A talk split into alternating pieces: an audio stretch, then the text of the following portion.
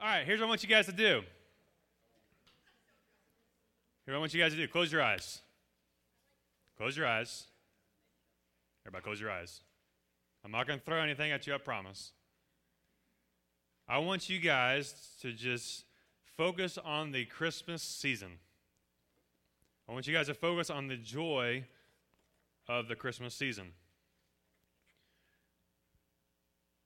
What is it that is the joy of the Christmas season? Is it waking up on Christmas morning running down and seeing a bunch of presents? Is it the family, the friends, the crapload of Hallmark movies,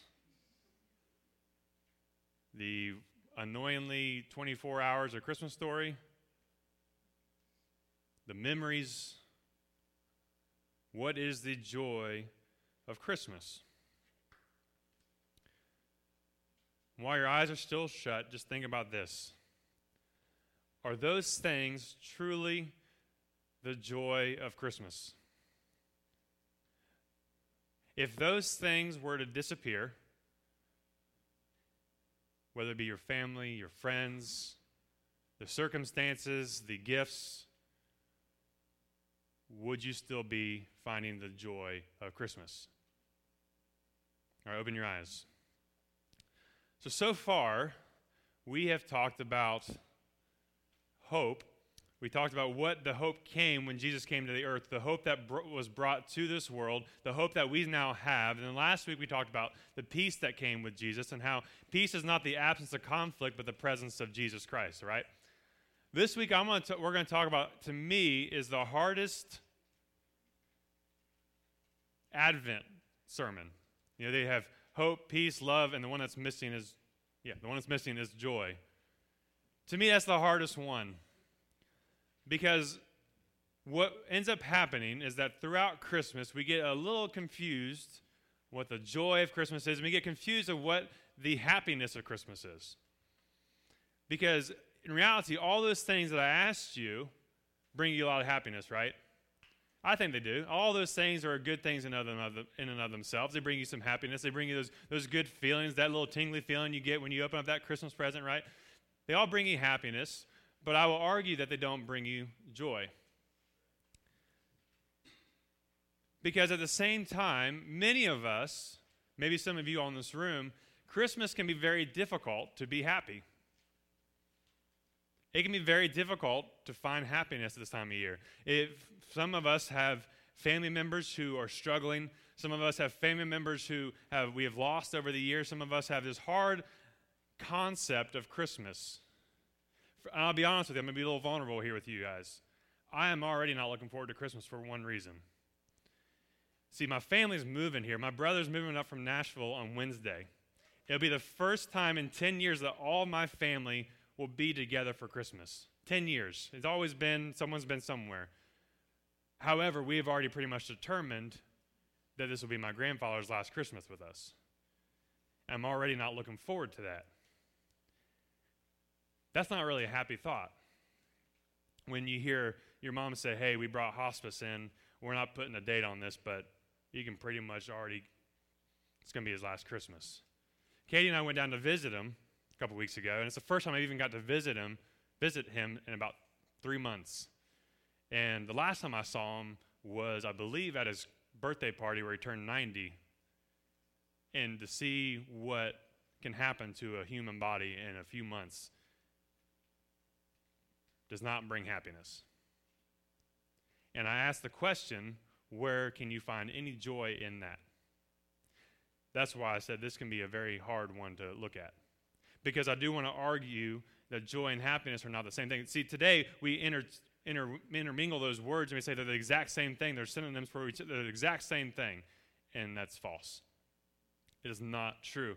Because in today's society, we've now substituted joy for a status. We think joy is what that feeling that you get when something happens. It might be when you get that first car, right? I I got my first car, that joy that you get, and then two months later you wreck it. Is that joy still there? You might think it's when I finally passed the class that I've been struggling in all, all year long. You think, I'm, I'm so joyful I passed the class, and then you fail the next one. Or you finally get your driver's license and then you get seven speeding tickets. I'm not speaking on experience on that one. Or you think, hey, that boy who I like or that girl that I like finally asked me out. We finally went on the first date and now they've broken my heart. Did it really bring you joy? Because what we do, we substitute happiness for joy, and we start intermingling these things, and they're the same thing. We put all of our hopes and dreams in this idea that when I finally obtain this, when I finally receive this, when I finally get this blessing, I will have joy. And when that joy is gone, we say, Why in the world did that happen? What was that all about? See, I think we fail to understand that they're not the same thing because I believe happiness depends on happenings. What I mean by that happiness depends on happenings. That the circumstances in your life that produce good feelings, right? When you pass that class, yes, you get a good feeling. When you get that car, you, are excited about and you want to show everybody. But happiness depends on happenings. The happenings in your life, the circumstances in your life can all disappear overnight. You realize that, right? All the things, all the material possessions that you guys think will bring you happiness can disappear. And you're left trying to figure out what do I even have left? Your families can disappear. Your loved ones can disappear. Your house can disappear. And you're left wondering, what do I have left? And usually, how do we re- respond in that situation? We start asking some very tough questions, and we usually start pointing fingers at somebody who we think is distant or not part of the situation anymore. But I want to give you guys a different idea. I want to give you guys a different definition to show you how happiness is just dependent upon happenings. And I want to show you a different thing about what joy is. Because here's my definition of joy this is Scott's definition that joy is the soul's response to the encounter with Jesus Christ. It is not this, I got goosebumps. It's not this, oh, I feel so good today. It's not this, I'm living on this mountaintop experience. I just got back from fall retreat. I am jacked up. I am pumped up. Oh my gosh, my life's crushing all around me all of a sudden. I'm not talking about that spiritual, emotional feeling. I'm talking about something deep down in your soul when you have encountered Jesus Christ, and that in the midst of all these different things, you can still say, I can still find joy despite all this negativity. Because joy is not dependent upon your circumstances, it's dependent upon Christ. So we're going to continue reading where we started last week in Luke chapter 2, uh, starting in verse 8. It'll be on the screen, or you can follow along if you have your Bible app uh, or a Bible. It says, In the same region, there were shepherds out in their field, keeping watch over their flock by night, and the angel of the Lord appeared to them. And the glory of the Lord shone around them, and they were filled with great fear. And the angel said to them, Fear not, for behold, I bring you good news of great joy that will be for all people. For unto you is born this day in the city of David a Savior who is Christ the Lord. And this will be a sign for you. You will find a baby wrapped in swaddling cloths and lying in a manger. And suddenly there was an angel, with the angel, a multitude of the heavenly host praising God, saying, Glory to God in the highest, and on earth peace among those whom he has pleased. When the angel went away from them into heaven, the shepherds said to one another, Let us go to Bethlehem and see this thing that has happened which the Lord has made known to us. And they went with haste and found Mary and Joseph and the baby lying in a manger. And when they saw it, they made known the saying that had been told to them concerning this child. And all who heard it wondered what was what the shepherds told them. But Mary treasured up all these things, pondering them in her in her heart. The shepherds returned, glorifying and praising God for all they had heard and seen as it had been told to them all throughout Scripture, we see these little examples of when the divine and humanity meet. Now, what do I mean by that? All throughout the Old Testament, we see a, a representation of God, an angel appearing before man, and what is the usual response of huma- humanity? Fear, right? It's not, I have a question. Um, did Adam have a belly button? Did, did the, which which really did come first, God, the chicken or the egg? Like, I, I think you know God created the chicken, so therefore the chicken had to be created first, and then the egg. But that would make sense because then how would the, every single time in Ezekiel John, Daniel, Revelation, Acts, every single time someone is encountered with the divine, whether it be God, a spirit of God, the, the angel, a representation of heaven, what happens? They fear. And it's not just like, oh.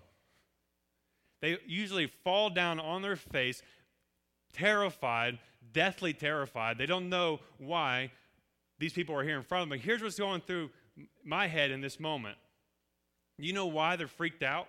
It's not just because you're standing there, all of a sudden a little angel pops up and is like, hey.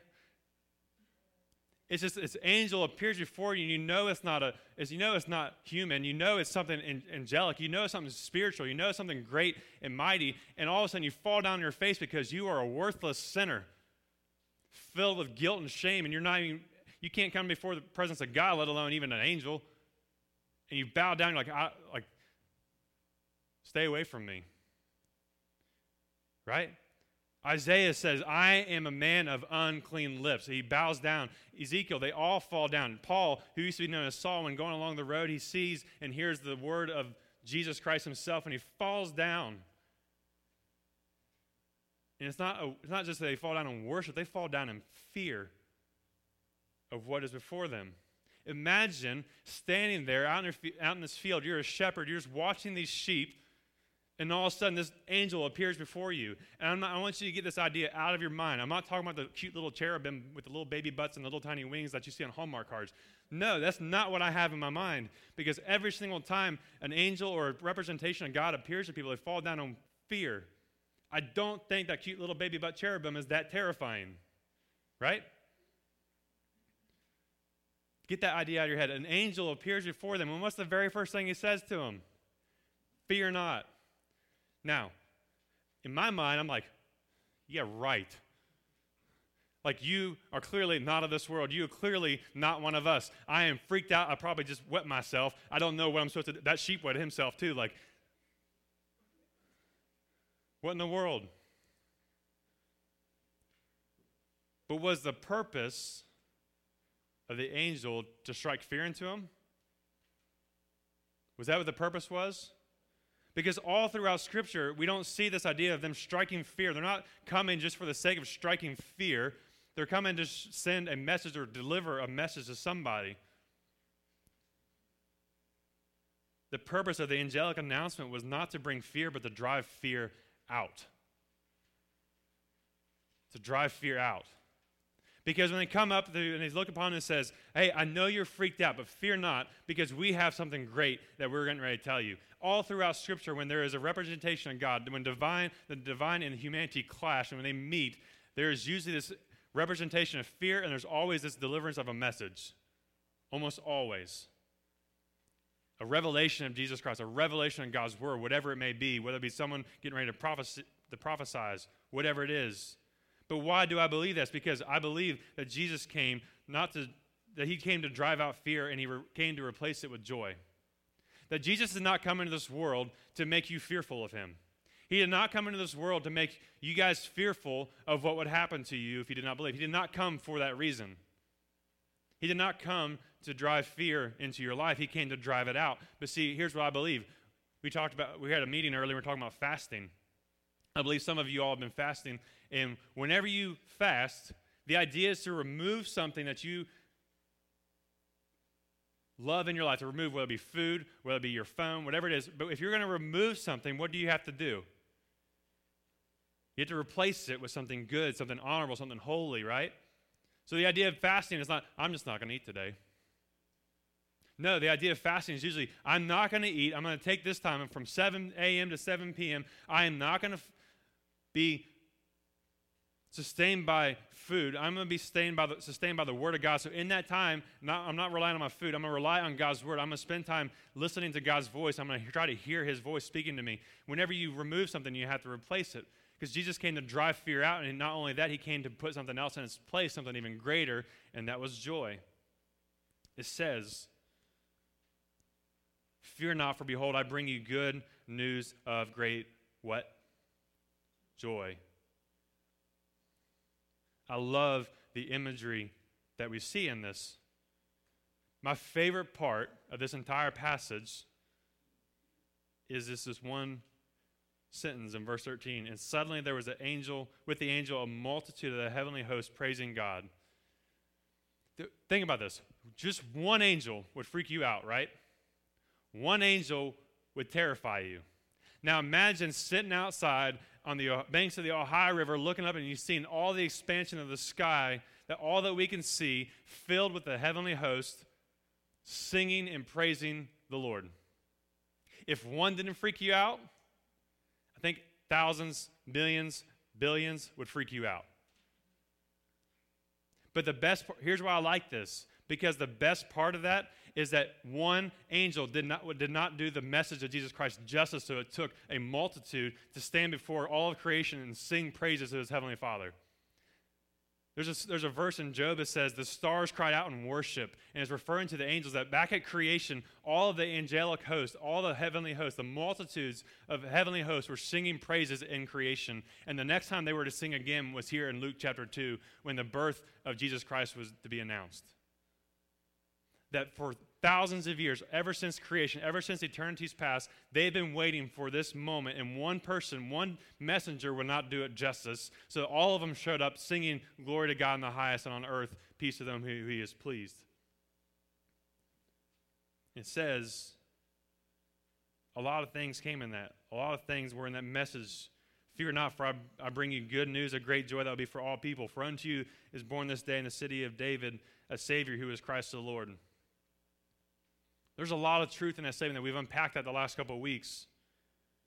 But what we've talked about is that we have this idea of peace coming, not the absence of conflict, but the presence of Jesus Christ. Not the, not the lack of hope that we have in this world, but the hope that we have in Jesus Christ. It says the Savior, the Messiah, the Christ, the Lord is now here. And out of that, the angels responded in worship. While men are falling down on their face in fear, the angels are lifting up their faces lifting up their hands in heavenly worship. Because the greatest joy, the greatest joy that there is, was the good news of Jesus Christ. The greatest news was the good news of Jesus Christ. The actual Greek words that are broken down in this story, the word actually means good news, which is the gospel. And when it says when they spoke it, the actually word breaks down to they evangelized. They were coming there to evangelize. They were coming there to point to Jesus Christ who was coming. They were there to announce his birth, to announce what he would be bringing. But imagine yourself still sitting there in fear. Because I'll be honest, if I'm the shepherd, I'm still probably a little fearful. Because here's what's going through my head He's here now. I got to go get myself fixed. I got to go get myself right with God. I got to go fix a lot of these things. I have to go, I have, I have to go clear my browsing history on my computer. I have to go get all the alcohol out of my fridge. I got to go throw all the way all those drugs I've been hiding underneath my mattress. I got to do a lot of things. Oh my gosh, Jesus Christ is here now. What am I supposed to do? I am falling down on my face, terrified for my life, thinking, God, you might as well strike me down right now because I'm not worthy of being here. And that fear absolutely paralyzes us, right? Absolutely paralyzes us. Because what we start running through our head is that we're not good enough, we're not holy enough, we're not pretty enough, we're not tall enough, we're terrible parents, we're terrible children, we're terrible pastors, we're terrible human beings. Why in the world do we even deserve to live right now? It's not just this, fear not, for I bring you good tidings of great joy. It's looking down upon humanity who's fallen down on their face saying, I bring you good news. This news is greater than any other news you will ever hear. This thing will bring you joy. Not happiness, it'll bring you joy because the happiness you think it might bring also includes someone going to hell and someone going to heaven. That may not sound right, but it's absolute, absolute joy in that moment if you know who Jesus is. But all those fears, all those things is not what the purpose of that announcement was. That's not what Jesus came to do. Because all those lies are exactly that lies. All those things that go through your head when you come into a presence of Jesus, when you come into your church, you hear people say, Oh, I can never come to a church. The building will collapse on me. I'm not seeing it happen yet. But if that were true, it'd be collapsing on every single one of us, right? I'm not good enough to go into church. None of us are. I'm not good enough to open my Bible. None of us are. I'm not good enough to get into heaven. Yep, that's, that's the truth. That's probably the truest statement we'll ever say. We're not good enough. But we cannot believe the lies that Satan puts into our head when we start thinking about these things, though. Because all those are just lies and enemies stripping us of the joy that we could potentially have. Because all those things will ruin your happiness. All those lies will ruin your happiness, but they cannot touch your joy. Because the joy is not just for these is not just for these shepherds. The joy was not just for Mary and Joseph. The joy was and is for all people, not just for the few. That, yes, 2,000 years ago, they said, I bring you good news of great joy. That wasn't just a singular moment, that was a lifelong, until eternity comes to an end moment. Joy for all people. It wasn't just for Mary and Joseph, it was for Tommy Ketchum, it was for Audrey Corner, it was for all people, for everyone. And if you ever think that you don't deserve it, if you ever think that you're not good enough to even hear it, do you realize who he's speaking to? The very first people that the angels revealed the birth of Jesus Christ to were the lowest people on the totem pole. Shepherds were just above lepers in society. Lepers who were kicked out of the camp, kicked out of the city, where they had to live in colonies by themselves. Shepherds were just one step above them. They were nasty people. Think about it. They were around nasty. You ever been around sheep? They stink. Guess what else? Guess what else stinks? The shepherds. They were not the greatest people, according to society. But this is not just an amazing announcement. But think about this. We see today like people getting on Facebook and do these like big birth announcements, right? You see, and that's all over Facebook. And you guys, what'd you do, David? You hit something, didn't you? The baseball bat? Or you shot a cannon. That's what he did. Right?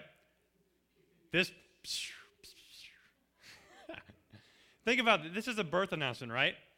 In this time period, if you, you, would think the birth announcement would go, the birth announcement of the Messiah in their minds would be not going to the shepherds, it would not be going to the lepers, it'd be going to nobles, it'd be going to kings, it'd be going to the priests, the ones who knew the law, the ones who knew the word of the Lord. It'd be going to all the elite. And yet God comes in and says, you know what? I'm going to reveal myself to, first to the oppressed because guess what?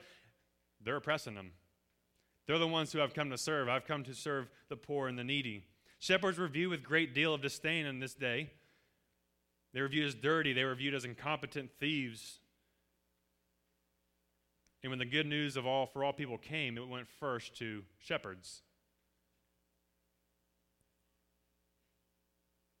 People with superior skills and talents and wealth always got the first, right?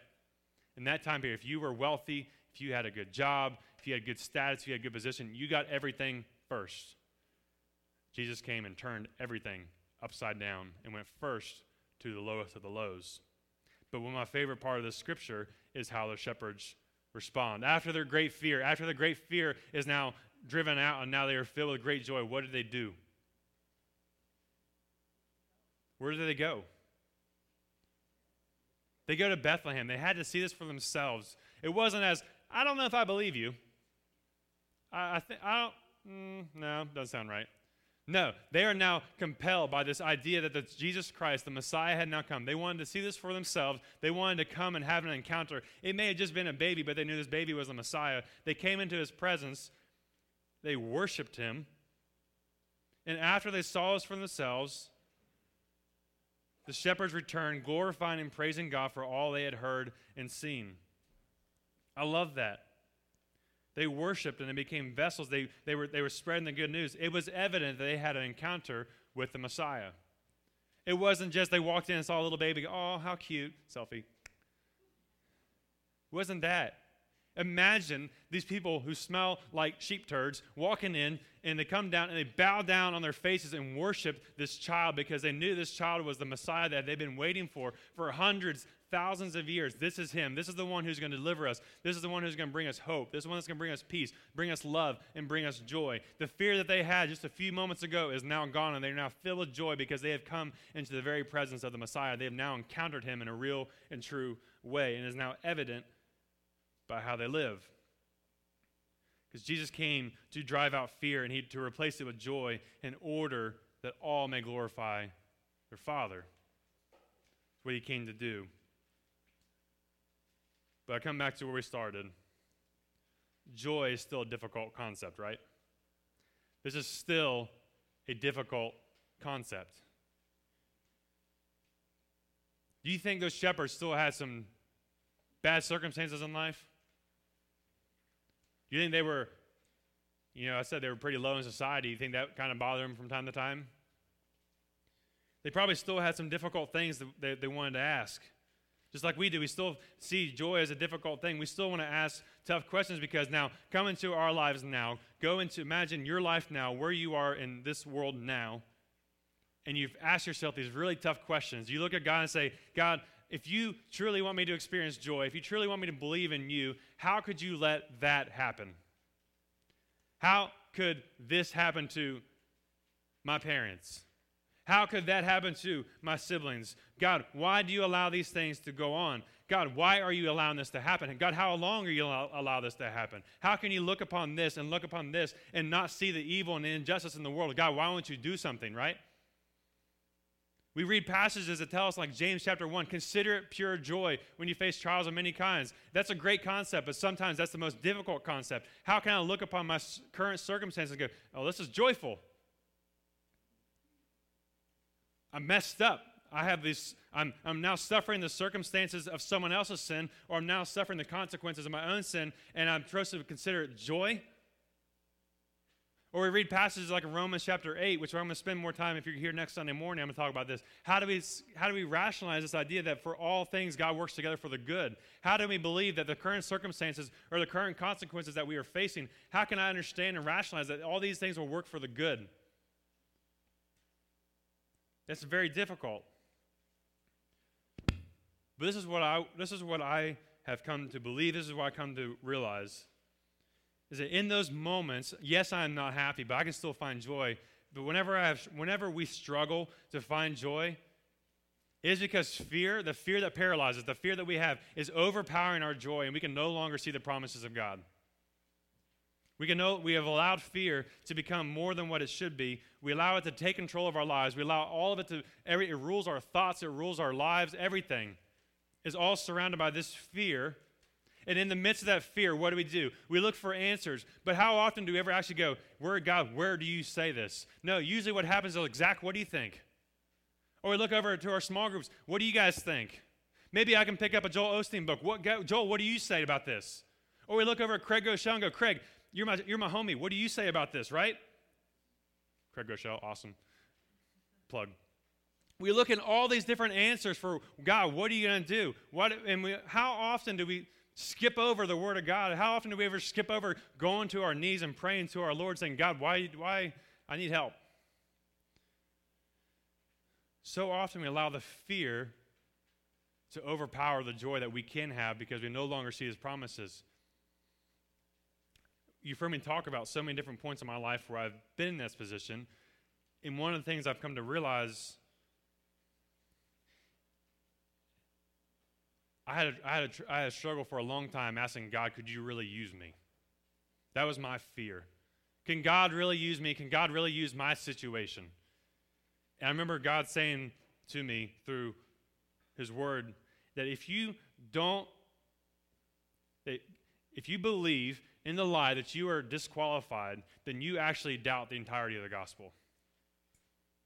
I remember driving, I, was, I can tell you exactly where I was Murdoch Avenue, right next to Texas Roadhouse and right in between the cemetery behind PHS. I can remember it very clearly.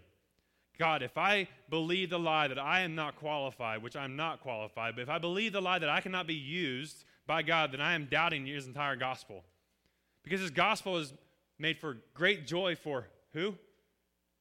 all people, including me, and that He can still use me.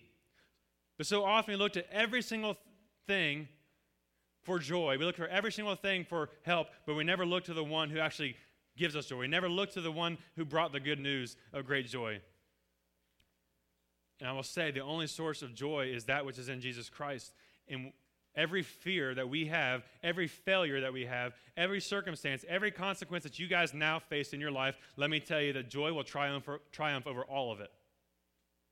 You might think, I won't be happy. No. Adults, are there things in your life that you're not happy about?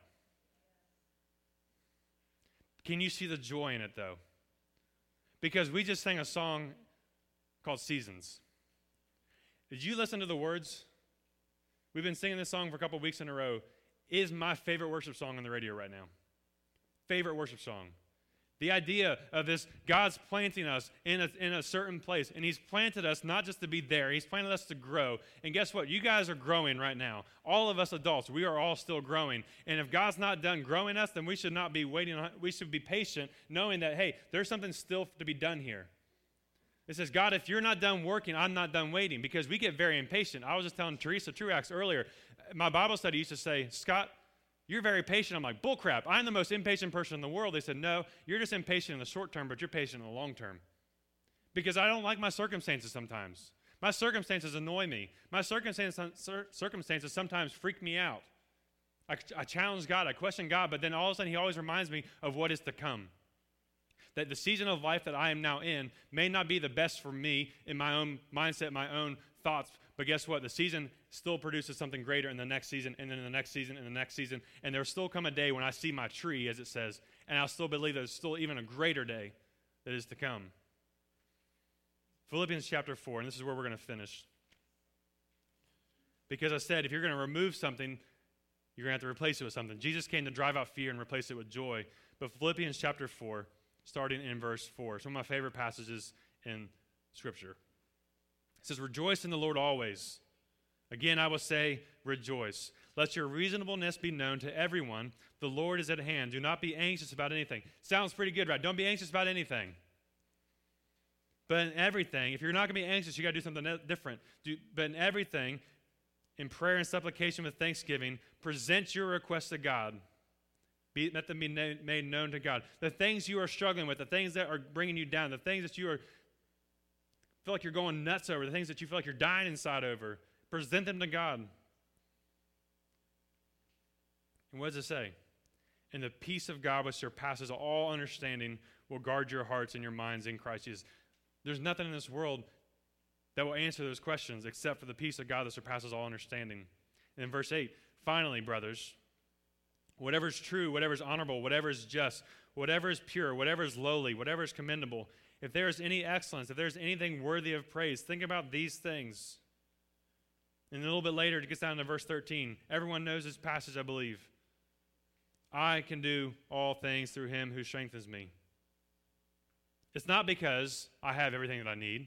It's not that because I have reached everything that I want. It's not that I have all that I think I need to be successful in life. It's all because I now have this idea of this joy that I have in my Father. And through that joy, through that spirit, through that strength, I can overcome all things in this world. Because guess what? I'm not going to spend my time worrying about all these things that bring me down. I'm not going to spend my time worrying about wh- who said what about me or what they said about me or what I did to them. I'm going to spend all my time focusing on the things that are admirable, pure, holy, worthy of praise, worthy of excellence. When you take out the negative thoughts in your head, you have to replace them with what? Positive ones. The positive ones are all the great things that you have going in your life. Adults, it may be easier for us to look back over the 20, 30, 40 years of our lives and go, wow, look how God brought me from here to here. These kids, they, you guys may struggle to say, I don't know how you're ever going to bring me out of this. Trust me. Look at every single one of us. Look at how we've been able to bring it through these times. But you know what? It's not on our strength. Guess whose strength that it's on? Jesus Christ. And guess what? When you come in the midst of this, when you come in the midst of all this and you're looking for joy, you know what you have to come back to? There's only one thing you can come to the promises of God. That even though I, I have a hard time rationalizing how all things can work for the good, I have to believe it because He said it right here.